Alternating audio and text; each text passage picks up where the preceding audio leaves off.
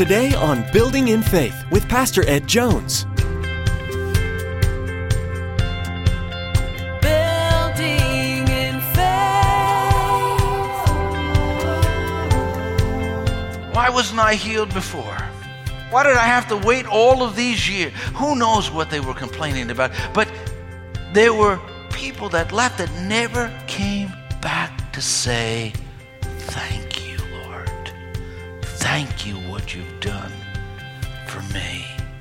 Thank you for the way you healed me. An attitude of gratitude ought to mark and characterize our life.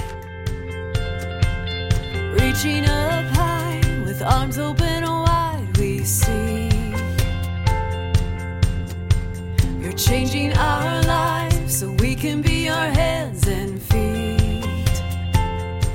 You can never express enough thanks and adoration to Jesus for what he did on the cross. Today, Pastor Ed will teach on the importance of gratitude, not only to the Lord, but also to those around us. Do you know the huge impact that you could have on someone else's life just by saying thank you? As a society, we have begun to take too many things for granted and find the smallest things to complain about. Take a minute and consider all of the blessings God has provided for you and show Him the gratitude He deserves.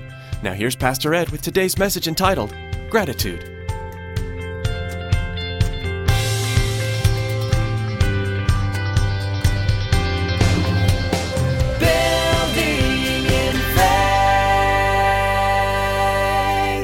Was a ministerial student and he was on a part time savings squad. It was 1860. A ship was in danger and it began to sink.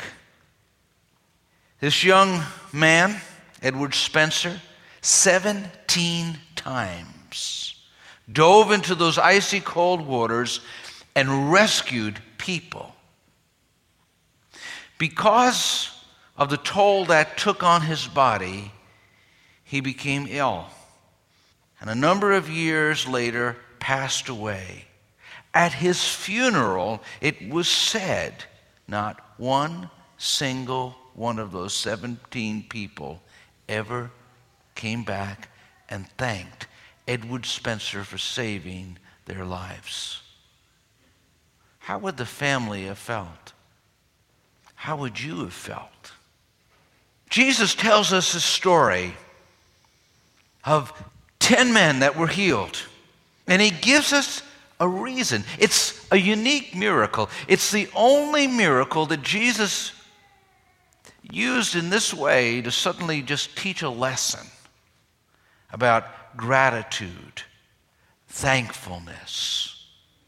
He takes the miracle and then he emphasizes a lesson. In the midst of the material that he's using, the context helps us understand. Uh, Jesus is going to Jerusalem to give his life a ransom. He's headed towards Jerusalem to go to Calvary to die. Now, he could have been occupied with his own concerns, with his own burden. There, he was going to sacrifice his life for us. He was going to make the greatest sacrifice ever given, and that could have so consumed him that he failed to see the pain and suffering of others. And often it is so in our lives. When we're suffering, it's hard to sometimes think and identify with the suffering of others, but not so with the Master. I want you to see that the ten were blessed. The ten were blessed.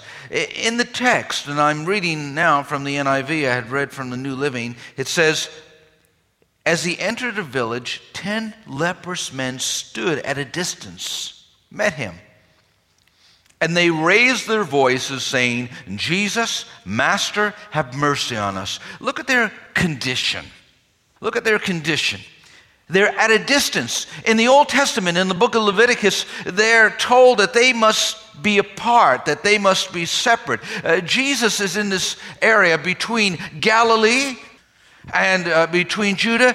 It's sort of no man's land, that area of Samaria. Uh, here, these people had been ostracized. They were on the outskirts of society. Uh, they were considered untouchable. And so, there in their colony, they saw Jesus come by and maybe they gathered together and they stood at a distance, knowing what the scriptures say and knowing the customs of that day. They didn't even approach. Their condition was absolutely hopeless, helpless. Because in that day there was no cure for leprosy. They couldn't do anything for themselves. It was a sure death. It had been signed, it had been sealed. They were going to die, and they were going to die ostracized from the community. So their condition was absolutely helpless and hopeless. But look at their petition. In verses 12 to 13 again, he entered the village. Ten leprous men who stood at a distance met him. They raised their voices, saying, Jesus, Master, have mercy on us. They began to petition him. Now, maybe they heard about his miracles. Maybe someone had come and told them that Jesus actually can heal a leper. Whatever the case, they together in unison lift their voice to Jesus. How often that saying, birds of a feather flock together? Here they were suffering, and they were drawn together by their suffering, by their pain, by their agony. And they found a fellowship with one another, and they found a certain solace. And they came together. This is the only place in the New Testament where you see a group of 10 people gathering together in a joint petition for healing. It's usually an individual or someone bringing an individual. But here they are in a chorus of prayer, in a chorus of petition. Have mercy. It's so interesting to see how often suffering brings us to the place where we ask God for mercy. Suffering often drives us, as it were, to the throne of God, drives us to God, our need often pushes us in the right direction. And, and so these men were driven, as it were, by their need, by their brokenness, by their extreme condition to ask God for help. And it created a fellowship of the suffering. And their cry is, Have mercy. Look at their reaction to Jesus' words. Verse 14 When he saw them, he said to them, Go and show yourself to the priest. That's all he said. Go and show yourself to the priest. They understood what that meant. He, he just says, Go show yourself to the priest. The priests were responsible for examining a leper to see if he had been cured. So they would look at the sores, they would look at their body, and they would determine whether that person could re enter society. Uh, Jesus just said, as they petitioned for the healing, go show yourself. And immediately they just start going. They had not been healed yet, but you see their obedience, you see their faith. You see their response to Jesus' words. Immediately, they obeyed, they listened, and by faith, they just began to go. That small unit of men in unison turn around and obey Jesus' word. It's often God's work does not take place in our lives until we step out in obedience doing what God has commanded, even though we do not yet see the results. Here they are. They're going to obey. Sometimes you just got to listen. You may not see it, but you sense it in your heart. Say, All right, God, you gave me this word. You spoke to me. I'm going to start going on the path. Now, as they're walking, what does the Bible text say? They were what? As they went they were healed. This godly saint, I remember, she just always took that verse. As they went, they were healed. She would just go and do the work of the Lord. She would be involved in ministry. She may not be feeling well, but she said, as they went, they were healed. And she'd go about the business of the Lord. She'd go about serving God. And here they are going about, and all of a sudden, they get there, they're healed, but only one returns to give thanks. Now, why is that? Why did only one return? And one received a special blessing that the others didn't receive. Uh, the one was blessed for his faith and gratitude. If you look at the text, Jesus surprised. And you don't find Jesus surprised very often in the New Testament. But he is surprised here.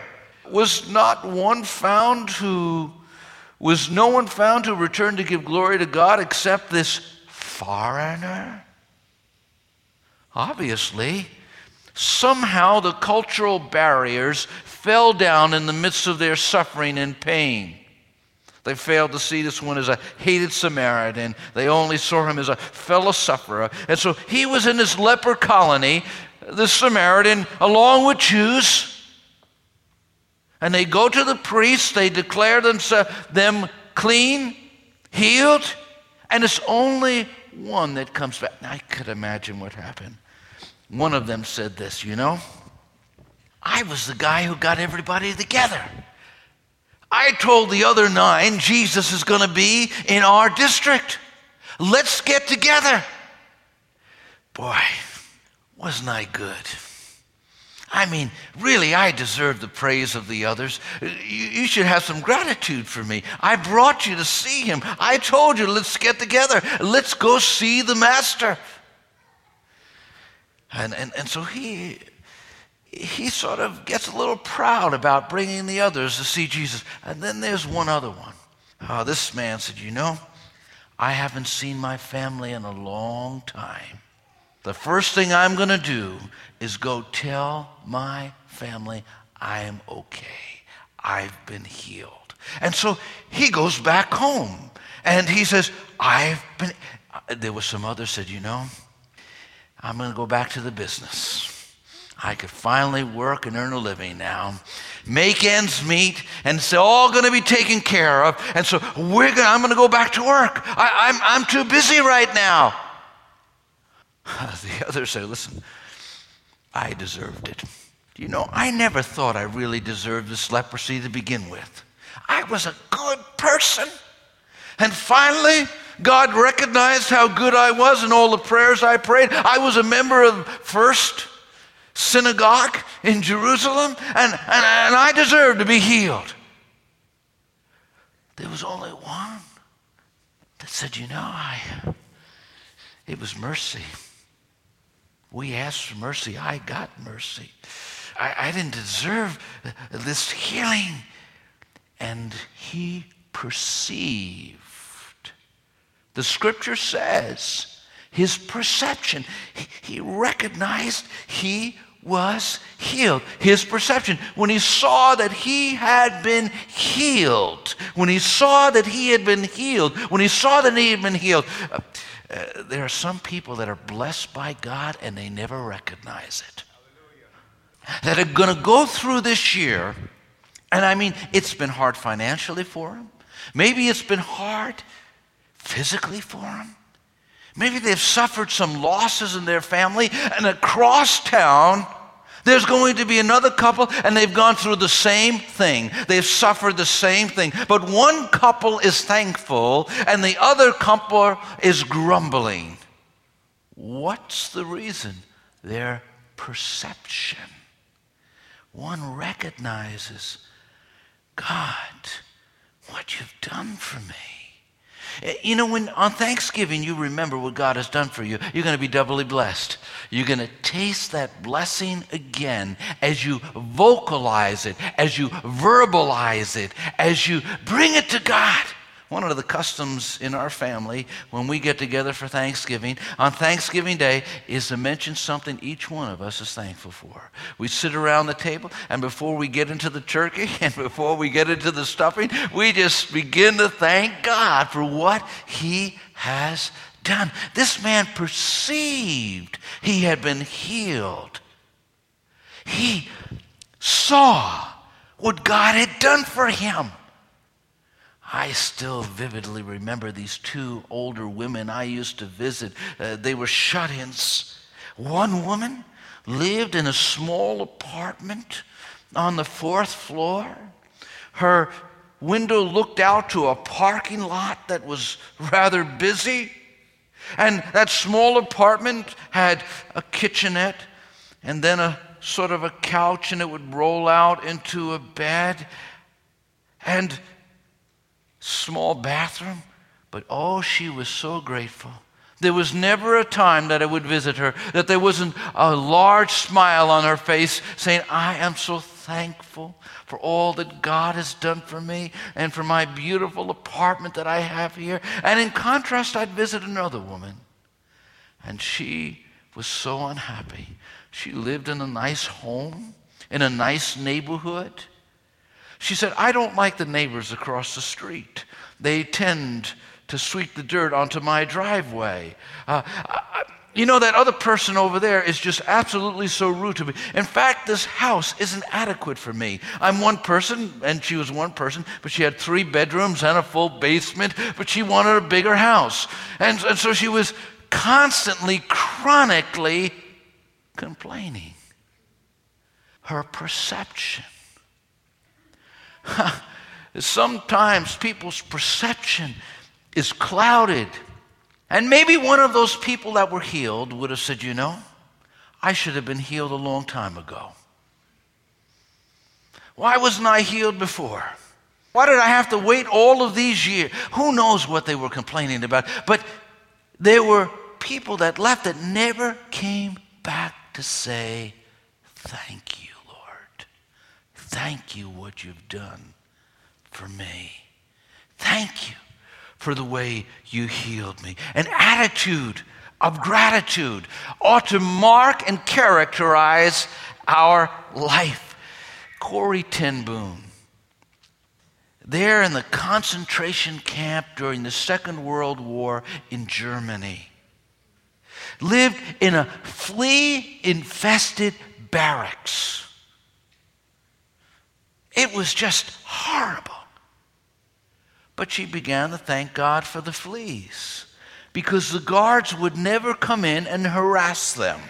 And so they had their time of prayer with God, they had fellowship with God, and they weren't harassed by the guards because the guards didn't want to walk into that flea infested barracks. I mean, there are some people who have a perception to recognize the blessing in the difficulty. Now, a thoughtful person will always be a thankful person. If you're thoughtful, you'll be thankful. If you begin to count the blessings, if you begin to remember what God has done. And so this man, he realized he had been healed. Do you think about how God has healed your soul? How God has cleansed you of sin, how God has written your name in the Lamb's book of life, how, how God has singled you out of all humanity and chosen you. The Bible says you have not chosen him, he's chosen you out of the billions of people that populate the earth. Suddenly you just stop and say, Lord, thank you that I'm saved that I've been washed in the blood of Christ, forgiven of my sins. Thank you for your providential leading, your providential guidance, your providential direction in my life. Thank you for answering my prayers. This man began to proclaim. Not only was there perception, but there was proclamation. Uh, Luke 17, verses 15 to 16. Now, one of them, when he saw that he had been healed, turned back, glorifying God with a whisper. Right? No. glorifying God with a loud voice. I mean, that's why sometimes people get excited in church. You got to excuse them. Uh, they realize that God has done so much for them, they just can't hold it in. You know, uh, sometimes uh, they got to get out in the aisle and just have a little dance because God has cleansed them and God has forgiven them and God has taken the shackles of sin out of there, off of them. See, here's this man with a loud voice beginning to praise God because God has done something for him. I'm telling you, when it happens on the inside, it shows up on the outside. When it happens in the heart, you got to express it with the voice, and it shows on the countenance. And so this man with a loud voice began to praise the Lord, began to worship God, began to glorify God. Uh, that's why sometimes people get all emotional when they start worshiping God because they remember when they were bound by the sin. They remember when God saved them. They remember what God did for them. They remember the years of bondage in Egypt before, before God brought them out of bondage. And so, there with a loud voice, he's going to praise God. Oh, I can imagine some people on the city streets saying, uh, Calm down, quiet down. You're disturbing the neighbors. He said, I don't care. I've been healed, I've been delivered. I was a leper and now I've been made whole. I was a leper and now I've been restored. And we need some people like that that walk into the church and say, I was a sinner, but my sins have been washed away. I've been made new again. And I want people to know He saved me, He redeemed me. Let heaven, let earth know that my God has made a difference in my life. So He begins proclaiming, Hallelujah, glorifying God, giving thanks to Him. Uh, now, He doesn't stop there. But you see in the biblical text, prostration, he gets on his face he falls before the Lord. It says he fell on his face at his feet. There at the feet of Jesus, he's just worshiping, glorifying, and praising God. Beloved, we need some worshipers. Thanksgiving is expressed through our worship. You're worthy of praise. Uh, we need some folks in the midst of their struggles, in the midst of their trials, to see the miracles that God has done in our, their life. That's what the text describes this man falling, prostrate on his face, praising the Lord. I read an illustration and I thought was powerful. Martin Rinkart was a pastor, a preacher in Germany during the 17th century. And it was during the 30 year war. Plague swept across Europe at this time as well. He conducted up to 50 funerals in a day. 50 funerals. He conducted the funeral of his own family members. And during that time, of darkness and difficulty, he wrote 66 sacred songs and hymns. And one of those hymns is this Now thank we all our God with hearts and hands and voice, whose wondrous things has done, in whom his world rejoices, who from our mother's arms has blessed us on our way with countless gifts of love and still is ours today.